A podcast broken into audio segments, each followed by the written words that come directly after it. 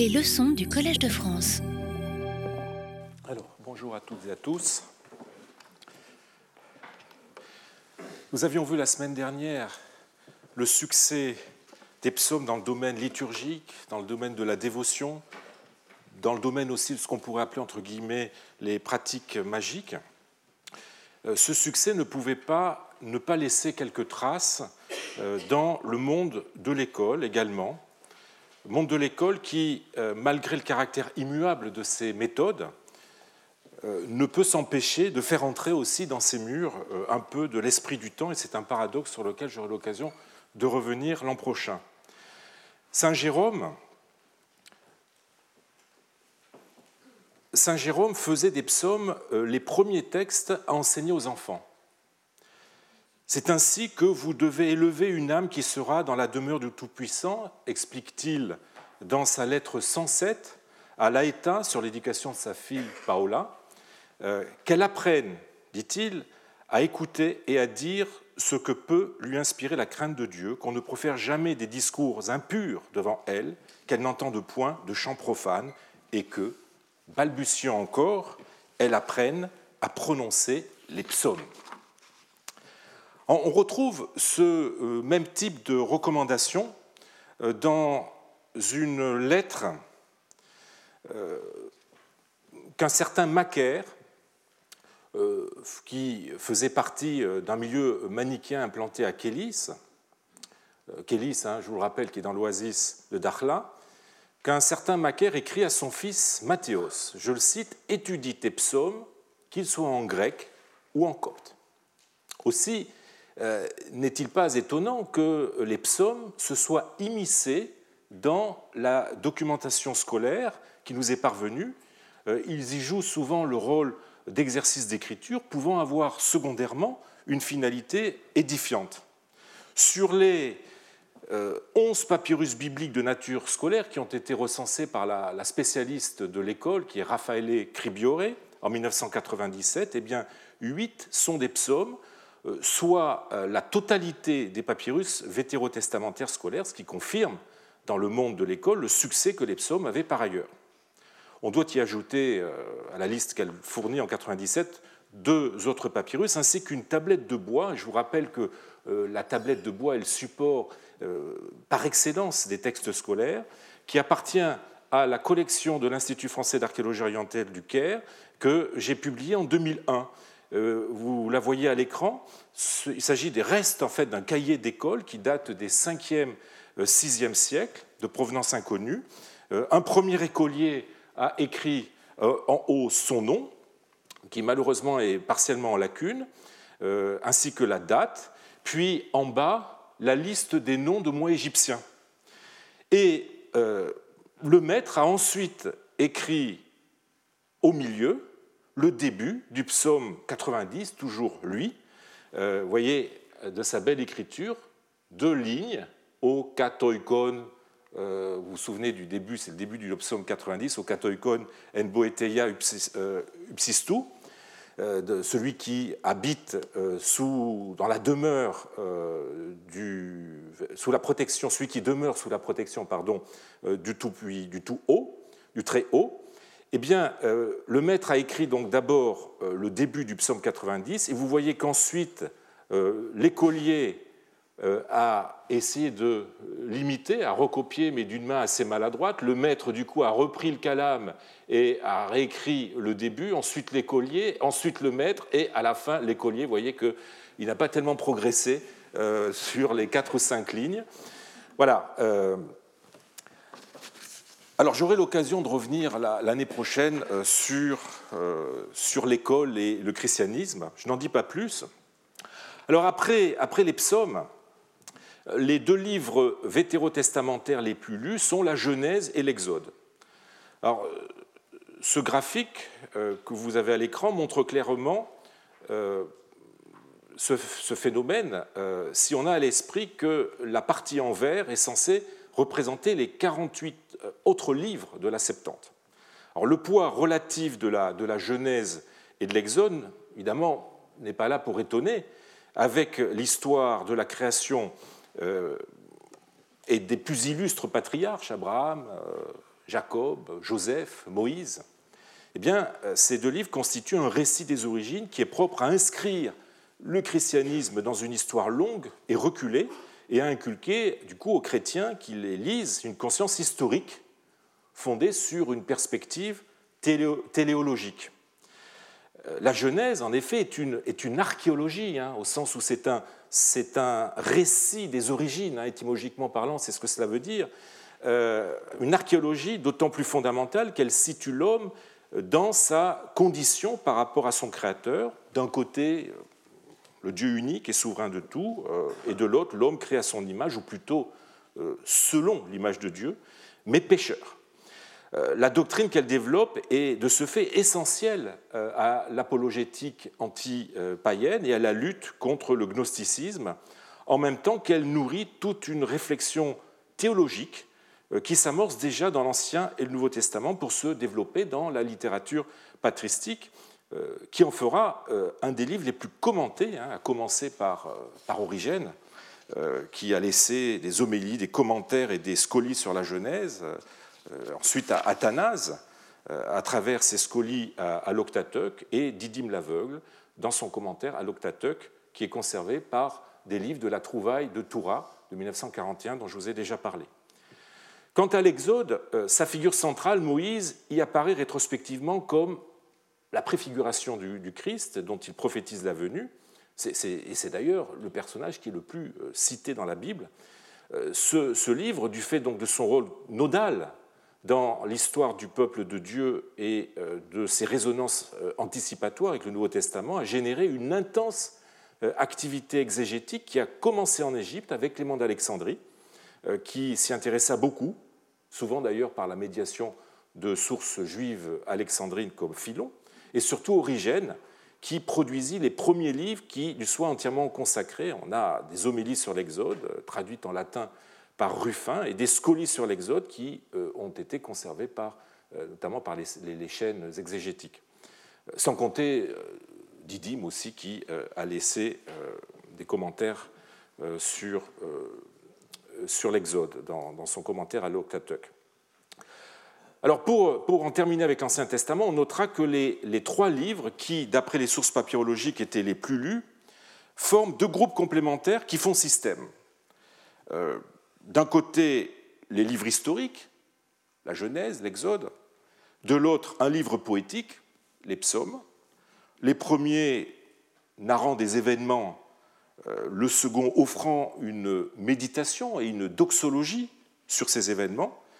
Euh, la Genèse et l'Exode constituent par ailleurs le pendant du Nouveau Testament en offrant évidemment le début d'une histoire que les évangiles viennent conclure selon une conception anticipatoire, et je le répète, téléologique. Venons-en justement au Nouveau Testament. En nombre de témoins papyrologiques, de papyrus, euh, je vous ai déjà dit qu'il était moins représenté qu'Ancien Testament, sauf si l'on met de côté les psaumes, hein, qui euh, constituent un cas à part.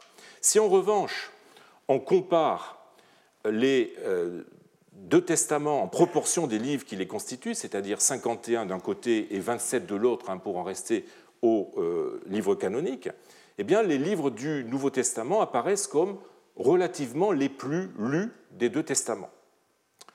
Alors, quels sont les livres du Nouveau Testament qui sortent, on va dire, un peu du lot, d'après les papyrus? Alors, vous, vous le voyez sur ce graphique, il s'agit de l'évangile de Jean, de celui de Matthieu et, dans une moindre mesure, euh, des actes des apôtres. Mais ces chiffres, évidemment, sont à prendre avec précaution, puisque, je vous l'ai déjà dit, on ne sait pas, lorsqu'on comptabilise un papyrus, si on a affaire à un fragment d'une édition séparée de tel évangile ou bien d'une euh, édition regroupée des évangiles. Les évangiles pouvaient être euh, en effet regroupés. On a dans les catalogues ou les inventaires de bibliothèques hein, qui nous sont parvenus par les papyrus, on a la mention de tétraévangiles, qui, comme le nom l'indique, sont donc des, codices euh, regroupant les quatre évangiles canoniques. On pouvait aussi les désigner sous le nom de mégaleia, mégaleion pluriel mégaleia.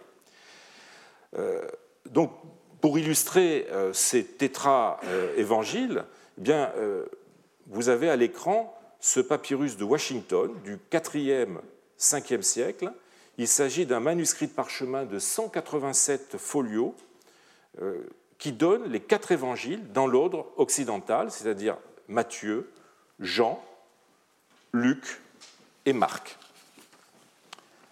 Les quatre évangiles euh, pouvaient aussi être regroupés avec l'autre livre le plus lu du Nouveau Testament, je vous l'ai dit, les, Actes des Apôtres. On en a un exemple avec le papyrus Chester Beatty euh, qui est de la première moitié du IIIe siècle, donc très ancien, euh, dont, dont ne sont plus conservés que 30 folios sur 112, contenant les quatre évangiles, là encore dans l'ordre occidental, Matthieu, Jean, Luc euh, et Marc, ainsi que les actes, comme vous le voyez sur la photo qui est à l'écran.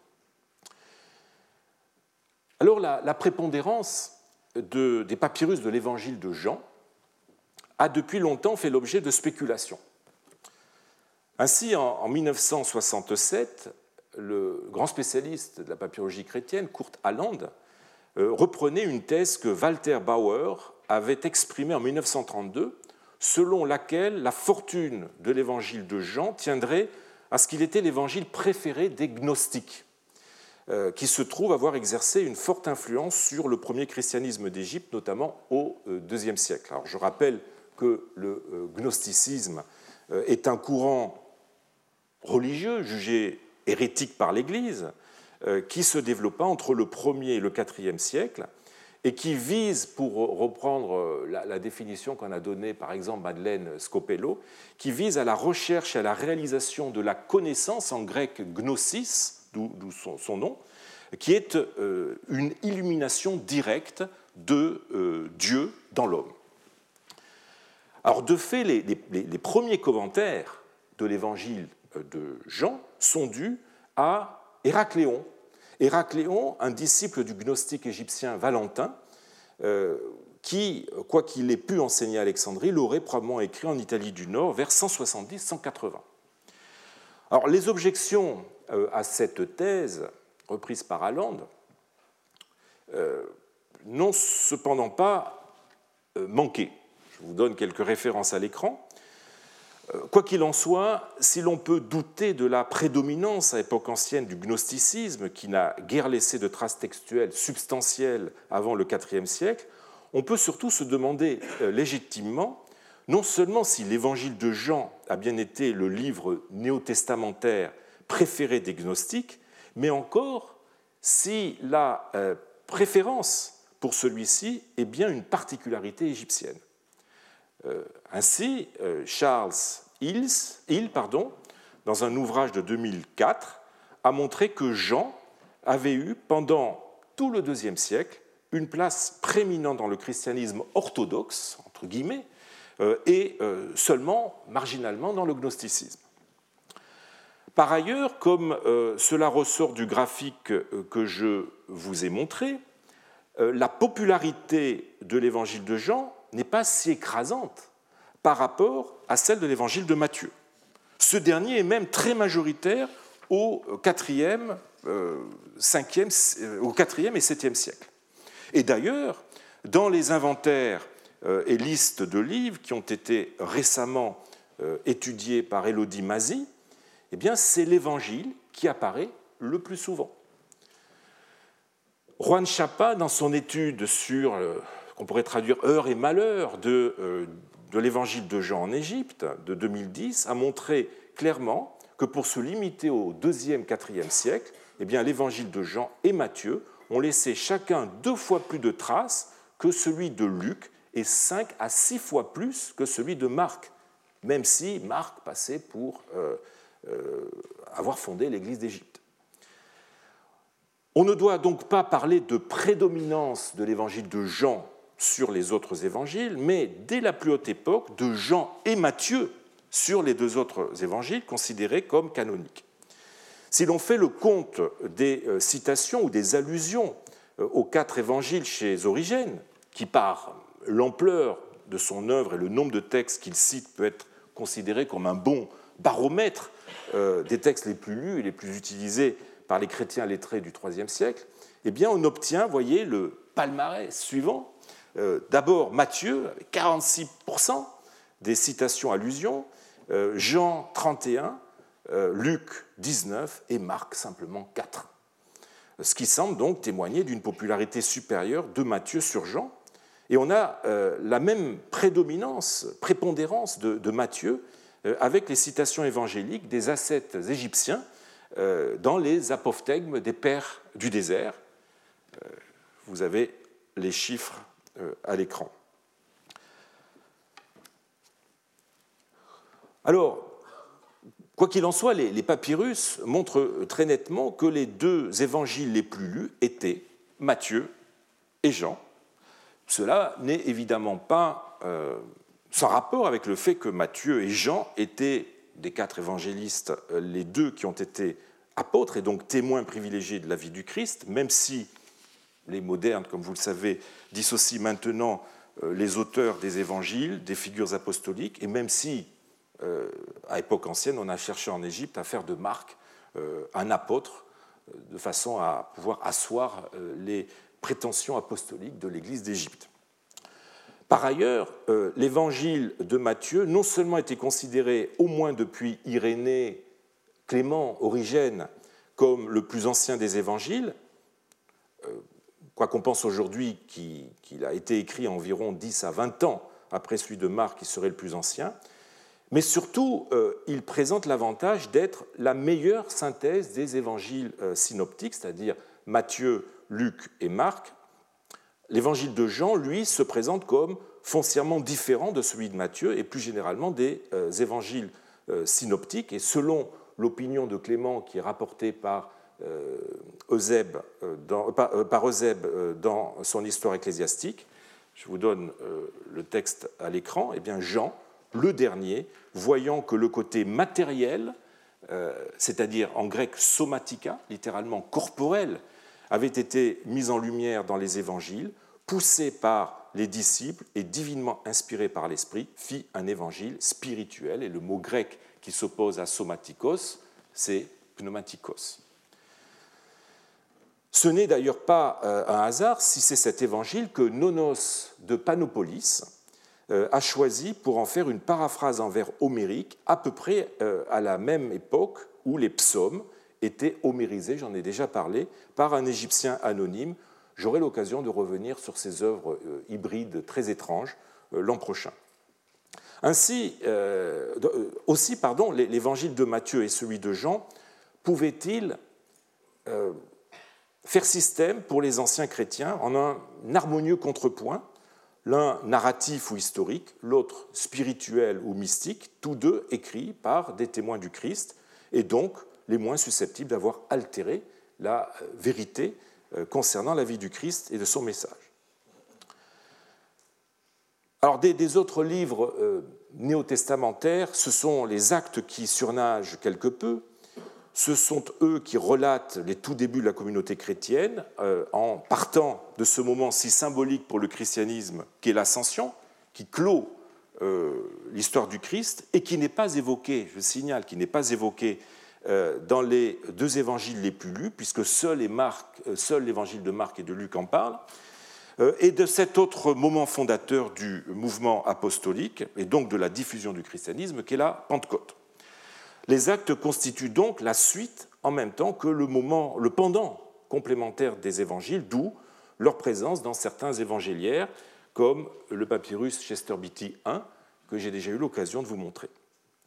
Alors après les actes viennent, euh, du point de vue statistique, évidemment, euh, les épîtres de Paul, c'est-à-dire les 13 lettres euh, de, de, Paul, qui totalisent à peu près la moitié des papyrus néo-testamentaires restants. Alors, jusqu'ici, je ne vous ai parlé que des livres néo-testamentaires canoniques. Mais loin s'en faut qu'ils ne recouvrent la totalité des papyrus néo-testamentaires, ni même tout simplement bibliques. Le graphique que je vous avais déjà montré euh, signale une proportion non négligeable de papyrus bibliques euh, apocryphes qui sont en bas, comme vous le savez, hein, le terme apocryphe désigne plusieurs réalités. Les anciens l'utilisaient euh, pour euh, des écrits dont l'origine était inconnue ou qui portaient un nom d'auteur qui n'était pas authentique. les écrits apocryphes, les anciens pardon, désignaient aussi sous ce terme, et c'est le terme, c'est le sens qui nous intéresse ici, des écrits jugés hérétiques, mais également des écrits qui, à un certain moment, ont été exclus du canon, euh, ou ne sont pas rentrés dans, le canon, quoi qu'ils aient été considérés auparavant comme canoniques, et qu'ils puissent continuer à avoir quelques titres euh, à leur admission dans le canon. Il s'agissait donc, selon euh, les cas, de lectures condamnées ou de lectures non recommandées, ou acceptées dans un cadre privé. Je rappelle qu'en grec, le mot apokryphos veut dire caché. Alors le, concept de canonicité et de processus de définition du canon, de canonisation, sont des problèmes d'une extrême complexité et qui dépassent le périmètre de mon propos. Euh, donc je, ne les aborderai pas. Je me contenterai de signaler que euh, les textes apocryphes, tout en ayant vu leur nombre euh, décliner, on le voit mieux peut-être sur ce graphique qui est en pourcentage, en ayant vu leur nombre décliner, ce qui est le résultat direct du processus de canonisation dont je parlais à l'instant, eh euh, ces textes apocryphes ont continué jusqu'au bout à constituer une part non négligeable des lectures euh, chrétiennes. Alors cet intérêt euh, pour les textes canoniques s'est néanmoins fixé autour de quelques-uns de ces textes qui apparaissent dans les papyrus avec une fréquence accrue. Alors quels sont ces textes? Dans, le domaine euh, vétérotestamentaire, les papyrus ont livré, entre autres, les restes d'une Apocalypse d'Élie, qui est un texte chrétien euh, du IIIe siècle issu d'un ouvrage juif du premier, euh, des Odes de Salomon, qui est une œuvre chrétienne du, IIe siècle mise sous le nom du fils de David, une ascension d'Isaïe, qui est un écrit apocalyptique des 1er et 2e siècles, l'Apocalypse de Baruch, mais le livre euh, vétérotestamentaire apocryphe qui est le plus attesté dans les papyrus est sans nul doute le livre d'Enoch. Le livre d'Enoch, qui est une œuvre apocalyptique attribuée à l'arrière-grand-père de Noé, euh, il est cité par l'Épître de Jude, hein, qui est un livre canonique, est considéré comme canonique par l'épître de Barnabé et par Origène.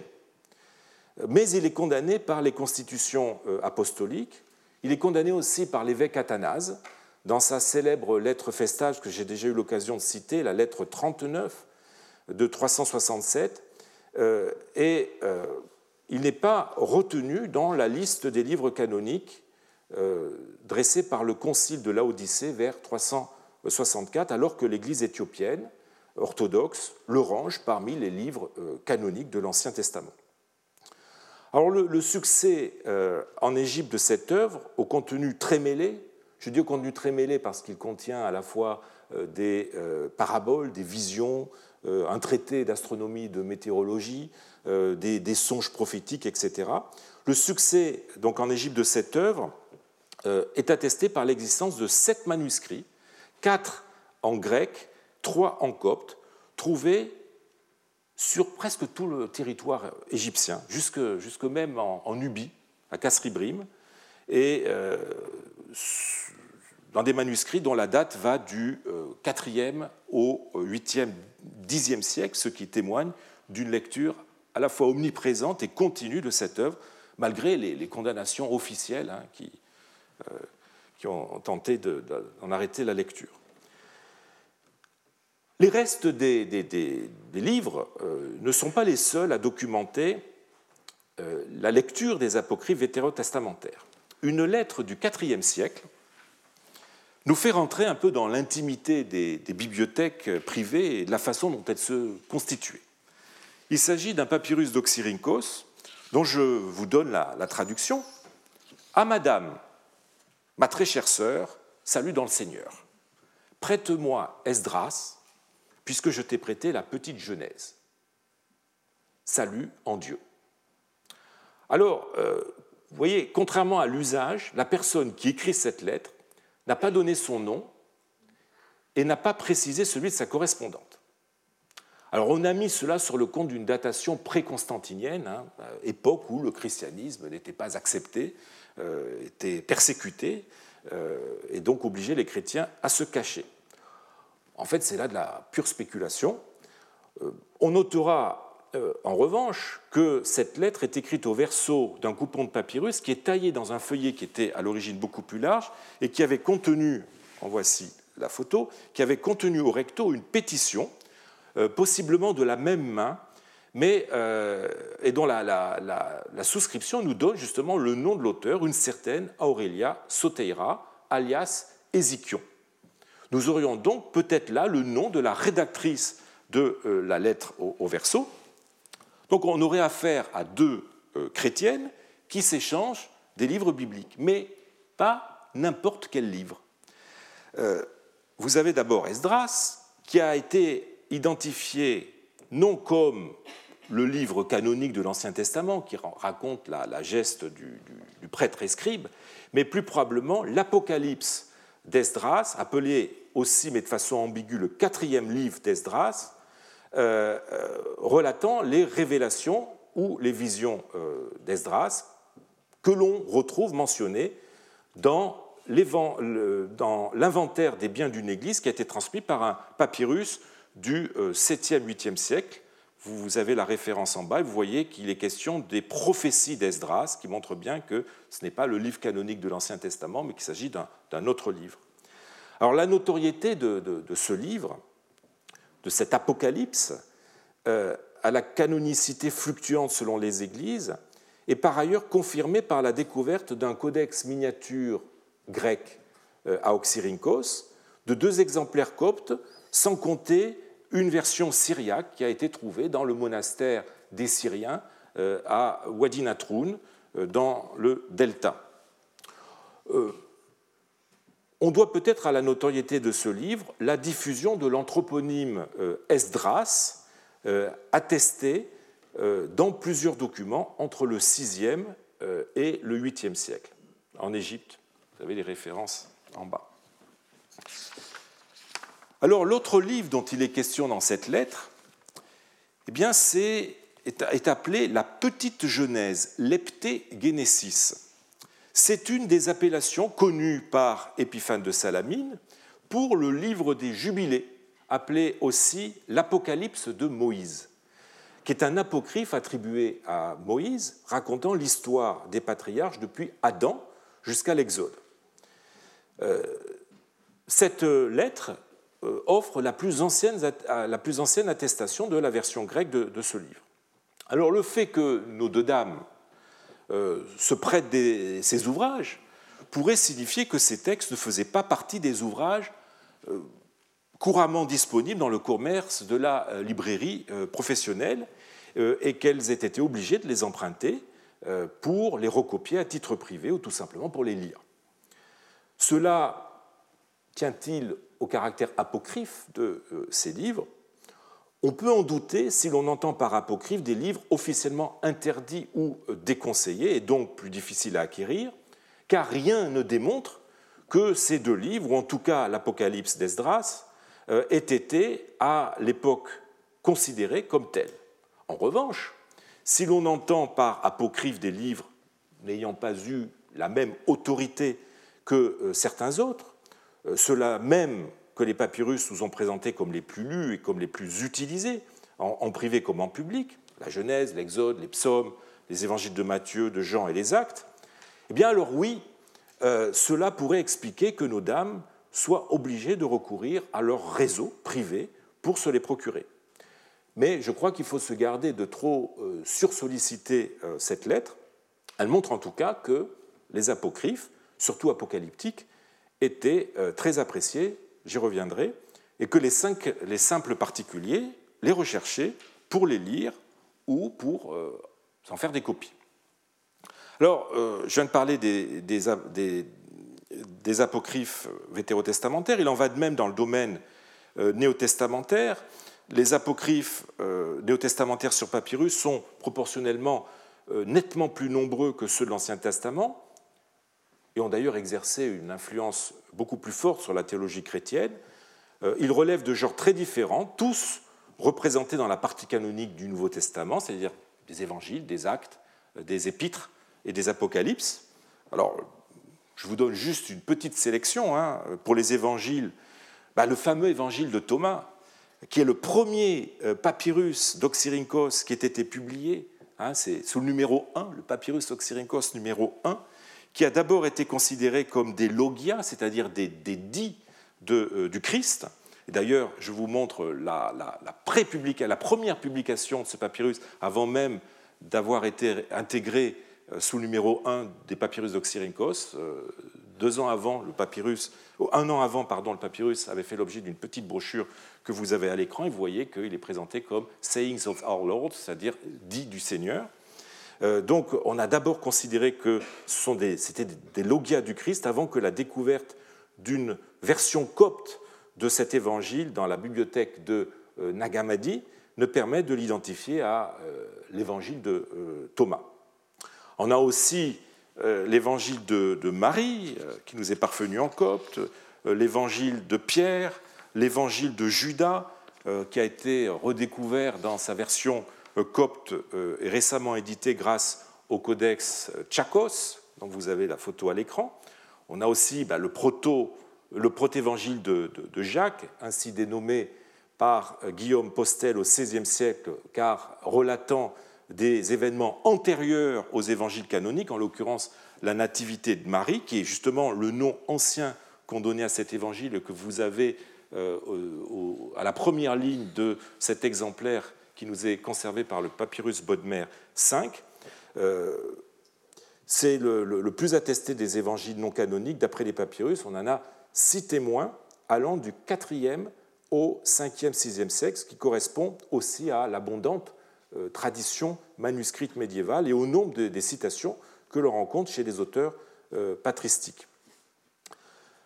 Alors pour les, actes, eh bien on a des actes de Pierre, des actes de Jean, des actes d'André et de Matthias chez les anthropophages, euh, et surtout, surtout eh bien les actes de, de, Paul, ensemble qui regroupait à l'origine trois écrits qui ont fini par être euh, diffusés euh, indépendamment, enfin qui, ont pu être diffusés indépendamment, à savoir les actes de Paul et de Thècle, qui racontent la, conversion de, par Paul de la jeune Thècle aux grandes dames de sa, de sa mère et de son fiancé, qui le font mettre en prison, d'où il s'échappera, ainsi que les vicissitudes de Thècle, qui échappe plusieurs fois miraculeusement au martyr et qui finit sa vie comme il se doit, comme ascète. Euh, et puis la deuxième partie, c'est la correspondance de Paul avec les Corinthiens, et enfin une troisième partie avec le martyr de Paul. Alors ces, actes euh, de, Paul euh, et de Thècle sont dénoncés par Tertullien dans son Débattismo 17 comme un faux, composé de toutes pièces par un prêtre euh, d'Asie mineure du IIe siècle, qui aurait été d'ailleurs condamné pour cela. Euh, malgré tout, euh, ces actes connurent, notamment du fait de leur caractère romanesque et de leur protagoniste, le très charismatique Paul, une grande popularité qu'attestent les nombreux exemplaires qui ont été trouvés en Égypte. On a neuf papyrus en grec, quatre en copte, qui vont du IIIe au 8e siècle. Et je vous en montre juste un exemple. Euh, papyrus de Hambourg, euh, papyrus dont j'ai déjà parlé il y a deux ans, euh, qui est de la fin du IIIe siècle. Pour les épîtres, eh bien, je viens de parler de la correspondance des Corinthiens de, de, Paul. On a aussi une correspondance qui revient avec une fréquence frappante, qui est celle d'Abgar et de Jésus, surtout d'ailleurs en copte, mais dans un domaine bien particulier qui est celui, disons, de, domaine prophylactique, les amulettes, et j'aurai l'occasion de revenir euh, plus tard euh, sur cette correspondance. Pour les apocalypses, eh bien, on a euh, l'apocalypse de Paul, de Pierre, notamment, mais puisque je viens justement de, puisque je viens de prononcer le terme d'apocalypse, je voudrais terminer la partie sur les apocryphes par un autre texte rattachant à la fois aux apocryphes néo-testamentaires, même si certains modernes les classent dans les ouvrages de littérature patristique, et à la littérature apocalyptique. Je voudrais terminer euh, par évoquer cet ouvrage car il est de loin l'apocryphe le plus populaire d'après les statistiques papyrologiques. Il s'agit du pasteur d'Hermas. C'est une œuvre qui se présente comme une révélation, euh, constituée en trois parties. Vous avez d'abord cinq visions, dans lesquelles Hermas raconte comment lui est apparue euh, l'Église sous l'aspect d'une femme âgée, revêtue d'habits resplendissants, l'exhortant lui et ses coreligionnaires euh, à faire pénitence avant qu'il ne soit trop tard et lui confiant la mission euh, de faire connaître le livre qu'elle lui remet. Dans la vision 5, le pasteur apparaît à Hermas, lui ordonnant de transcrire ses commandements et ses paraboles. Ce sont les deux parties suivantes. Alors, la partie numéro 2, le deuxième groupe de ce constitutif de cet ouvrage, sont les douze commandements, un abrégé de morale chrétienne euh, qui égrène les règles que tout chrétien doit respecter euh, en matière de foi envers Dieu, charité, simplicité, l'amour, la vérité, la chasteté, le comportement à avoir dans les mariages, la patience, la crainte de Dieu, la prière, etc. etc. Cette morale est enfin illustrée, c'est la troisième partie constitutive de cet ouvrage, euh, de façon imagée par dix paraboles, euh, la dernière mettant en scène la tour qui représente l'Église euh, en train d'être construite et qui sonne comme, un avertissement. La pénitence n'est possible que tant que cette tour n'est pas achevée. Après, il sera trop tard. Alors le nombre de, des témoins euh, papyrologiques du pasteur se monte aujourd'hui à 27 en grec, du 2e euh, au 5e, 6e siècle, et 4 en copte, des 4e au 6e, 7e, ce qui est énorme.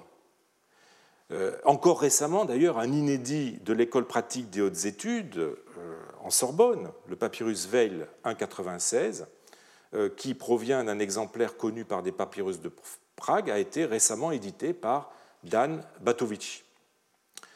Alors le succès de cette œuvre est non seulement précoce, on a au moins 11 papyrus antérieurs euh, à Constantin, dont trois peut-être du deuxième siècle, autrement dit presque contemporains de la rédaction de l'œuvre. Mais surtout, il fait de cette œuvre euh, un des textes scripturaires les plus lus, rivalisant avec les livres néo-testamentaires les plus populaires. Hein. Le pasteur arrive juste après Matthieu et Jean, et bien avant les actes des apôtres ou les autres évangiles. Pourtant, en plus du, fait que l'identité de l'auteur de cette œuvre a fait l'objet de débats chez les pères de l'Église, eh sa canonicité a été diversement évaluée. Tertullien, dans son De Pudicitiae, 10-12, écrit qu'il ne mérite pas de prendre place parmi les livres canoniques et qu'il a été rangé dans les apocryphes et faux écrits par tous les conciles de l'Église. Le décret du pape Gélase ou du pseudo-Gélase, intitulé De Libris euh, Recipiendis et non recipiendis, c'est-à-dire des livres qui doivent être acceptés ou non acceptés, euh, qui est un décret datable du VIe siècle, condamne le pasteur d'Hermas au nom de l'Église catholique et apostolique en le mettant au rang des apocryphes, il utilise le terme, qui ont été composés ou proclamés par des hérétiques et ou des schismatiques. En revanche, le canon muratorien, alors le canon muratorien, c'est euh, la plus ancienne liste de livres canoniques euh, qui est datable du IIe siècle, malgré des tentatives de datation plus tardives, mais qui, semble-t-il, n'ont pas fait l'unanimité, eh bien, le, canon muratorien, euh, s'il condamne euh, la lecture du pasteur d'Hermas à l'Église, reconnaît néanmoins son utilité. Il convient, dit-il, sans doute de le lire, euh, mais il ne peut être lu publiquement au peuple, à l'Église, ni entre les prophètes, dont le nombre est complet, ni entre les apôtres à la fin des temps. Eusèbe, toujours lui, euh, fait remarquer que selon certains, il n'est pas considéré comme faisant partie des livres reconnus, tandis que selon d'autres, il est absolument indispensable, surtout, dit-il, pour ceux qui ont besoin d'une instruction préparatoire. Aussi, comme nous le savons, a-t-il déjà fait l'objet de lectures publiques, c'est-à-dire dans les églises, et j'ai découvert, continue Eusèbe, que certains des plus anciens écrivains l'ont utilisé. Enfin, selon Saint, selon Saint Jérôme, dans le De Viris Illustribus, eh sa canonicité euh, est présentée comme fluctuante selon les églises. Je, je le cite. Il est lu en public dans certaines églises de la Grèce. C'est en fait un livre utile dont beaucoup d'anciens auteurs citent l'autorité, mais il est presque inconnu chez les latins.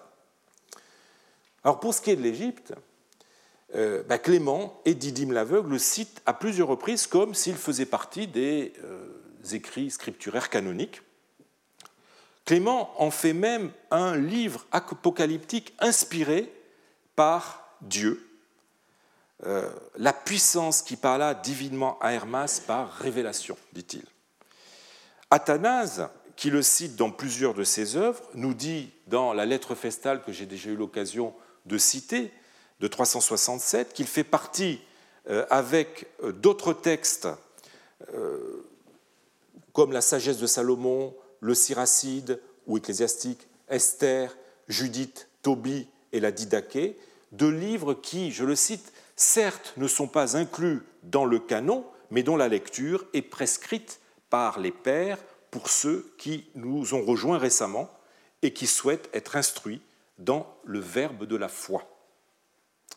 Quant à Ruffin, qui s'installe euh, à Alexandrie peu de temps après euh, cette lettre festale, hein, il y arrive en 372, euh, Alexandrie, où il suit l'enseignement de Didyme l'aveugle, eh bien, Ruffin réitère la même liste qu'Athanase en précisant que ces livres n'ont pas l'étiquette de canonique, mais d'ecclésiastique. Ils peuvent être lus à l'Église, mais ne doivent pas être utilisés à des fins théologiques. Voyez, le pasteur semble donc avoir joui d'un statut intermédiaire, euh, tout en ne faisant pas partie des livres canoniques qui sont seuls autorisés à l'Église, on lui accorde le statut d'œuvre remontant à la période euh, apostolique, bénéficiant donc à ce titre euh, d'une certaine autorité, inspirée et propre à instruire. Cela explique que dans certains exemplaires, il figurait à côté des livres bibliques canoniques, par exemple un codex du fond Le Fort de Louvain-la-Neuve, qui est datable du IVe siècle, atteste que le pasteur y côtoyait l'Exode et l'évangile de Jean, en copte, euh, en l'occurrence armimique, et mieux encore, le fameux Codex Sinaiticus, un des manuscrits bibliques les plus célèbres euh, qui nous soit parvenu, avec le Codex Vaticanus et le Codex Alexandrinus dont j'ai euh, déjà parlé, un codex de, parchemin de plus de 400 folios remarquablement conservés, eh bien, le Sinaiticus inclut à la fin du Nouveau Testament après l'épître de Barnabé, le pasteur d'Hermas. Vous en avez, vous avez euh, à l'écran une photo du début de la vision 2.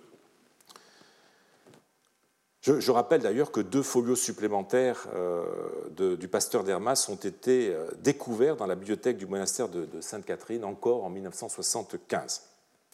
la présence du pasteur d'Hermas dans le Sinaïticus, du fait des hauts standards de ce manuscrit, en dit long sur le crédit dont euh, pouvait jouir euh, cette œuvre. Alors si, euh, malgré les doutes qui entourent son statut canonique, le pasteur d'Hermas a été tant copié et tant lu, surtout en Orient, comme en témoigne en plus des versions grecques et coptes, ben, la version éthiopienne, moyen-perse et géorgienne, ben, c'est tout d'abord du fait des vertus pédagogiques qu'on a tout de suite prêtées à, cette œuvre. Alors, souvenez-vous de, ce que disait Eusèbe ou Athanase. Athanase qui, par ailleurs, euh, parle au sujet du pasteur d'Hermas d'un livre d'une extrême euh, utilité, euh, Ophelimotatos, Tate Biblos. Didyme l'aveugle parle même du pasteur comme d'un livre de catéchèse le dit très clairement. Il est possible que cela explique le plus grand nombre de papyrus datant de l'époque ancienne. Euh, c'est vrai qu'on a surtout des papyrus du, du 2e, 4e siècle, période où la communauté chrétienne était en pleine expansion et où la masse sans cesse croissante euh, des convertis et de ceux susceptibles d'être convertis impliquait une, importance, une importante activité prosélyte et euh, catéchétique. Quoiqu'on n'ait pas de traces visibles de cette œuvre dans les papyrus scolaires, certains, je renvoie à la liste de Raphaël Écribioré de 1997, hein, des, des, auteurs parvenus dans les papyrus scolaires, certains exemplaires du pasteur qui sont pourvus de ponctuation et d'espace pourrait avoir servi à une formation catéchétique impliquant une lecture à euh, haute voix que euh, ces signes, les points et que ces blancs euh, pouvaient faciliter hein, dans un système d'écriture où normalement on colle les mots, ce qui n'est pas évident pour le lecteur. Et je voudrais vous en donner un exemple avec ce papyrus d'Oxyrhynchos, qui, donc un, exemplaire du pasteur d'Hermas du IIIe siècle, qui, comme vous le voyez, est pourvu de nombreuses interponctions qui permettaient euh, à euh, la personne de pouvoir euh, lire ce texte à haute voix. Le succès du, pasteur pourrait être, être à mettre également sur le compte du développement de l'ascétisme égyptien, que cette œuvre a marqué et qu'elle accompagne. on a effectivement relevé des points de rencontre troublants euh, entre la doctrine du pasteur et la spiritualité euh, pacomienne, euh, ou l'idéal ascétique en général. Vous avez quelques références bibliographiques à l'écran, mais curieusement, on ne trouve dans les œuvres des milieux pacomiens ou antoniens aucune citation directe du pasteur d'Hermas. De même que les pères du désert ne la mentionne pas expressément.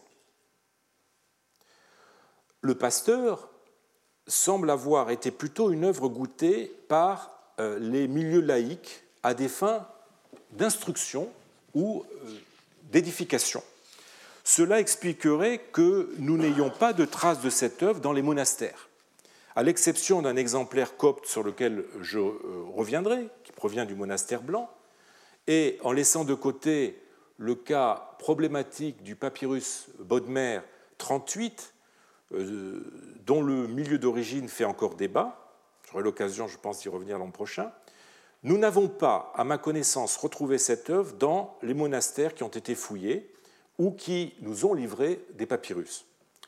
À défaut des exemplaires originaux, nous avons aussi des listes ou des inventeurs qui proviennent d'établissements euh, monastiques, d'établissements religieux, mais surtout monastiques, aucun d'entre eux ne cite le pasteur. La seule liste de livres qui le mentionne est un feuillet de parchemin qui est maintenant à Oxford, qui date du IVe siècle, et qui enregistre, vous voyez à la première ligne, euh, cet ouvrage euh, au milieu d'œuvres d'origine et de livres bibliques, mais rien ne milite pour une provenance monastique de ce fragment tout aussi bien s'agir d'un catalogue d'une bibliothèque d'un laïc chrétien ou d'une bibliothèque d'église. D'ailleurs, euh, sur les 20 témoins d'Hermas dont la provenance est connue ou supputée, eh bien 11 viennent de la cité d'Oxyrhynchos, 2 viennent de la cité d'Hermopolis, ce qui fait plus de 65% issus de milieux urbains et donc, selon toute probabilité, non monastiques. Il se pourrait même que le net déclin du nombre des exemplaires du pasteur d'Hermas après le 5e siècle ne soit pas seulement dû à la mise à l'écart de cette œuvre pour des problèmes de canonicité, mais aussi du fait que, pour des raisons de conjoncture archéologique, eh les papyrus chrétiens sont alors de plus en plus issus de milieux monastiques, parce que c'est surtout là, dans les monastères, qu'on trouve, qu'on découvre des papyrus, les archives et les bibliothèques privées disparaissant du champ papyrologique. Le genre auquel ressortit le pasteur d'Hermas pourrait aussi expliquer la popularité dont cette œuvre a joui particulièrement en Égypte. Il appartient pour une grande part, en effet, au genre de l'Apocalypse. Clément le dit clairement en employant le terme d'apocalypsis à son sujet. Vous avez, euh, je vous ai donné la référence tout à l'heure.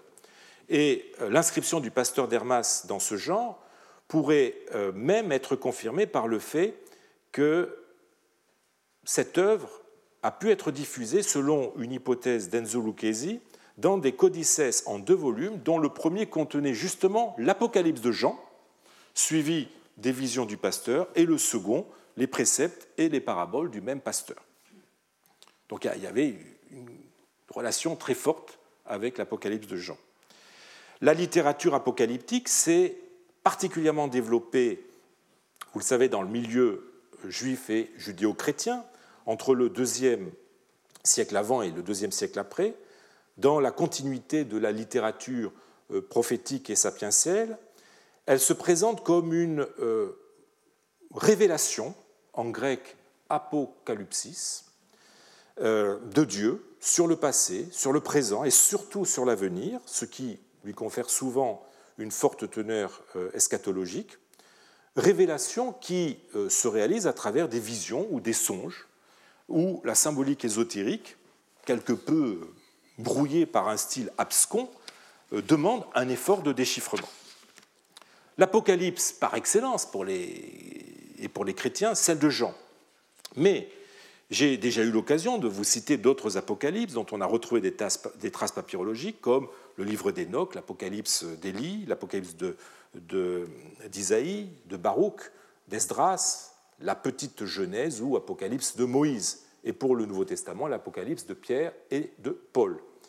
On peut y ajouter les oracles sibyllins et trouver en copte ben, l'Apocalypse de Sophonie, la première Apocalypse de Jacob, du Codex Chakos, l'Apocalypse d'Adam, euh, côtoyant dans le Codex 5 euh, euh, de Nagamadi celle de Jacob et de Paul, sans compter en grec, comme en copte, des fragments apocalyptiques non identifiés.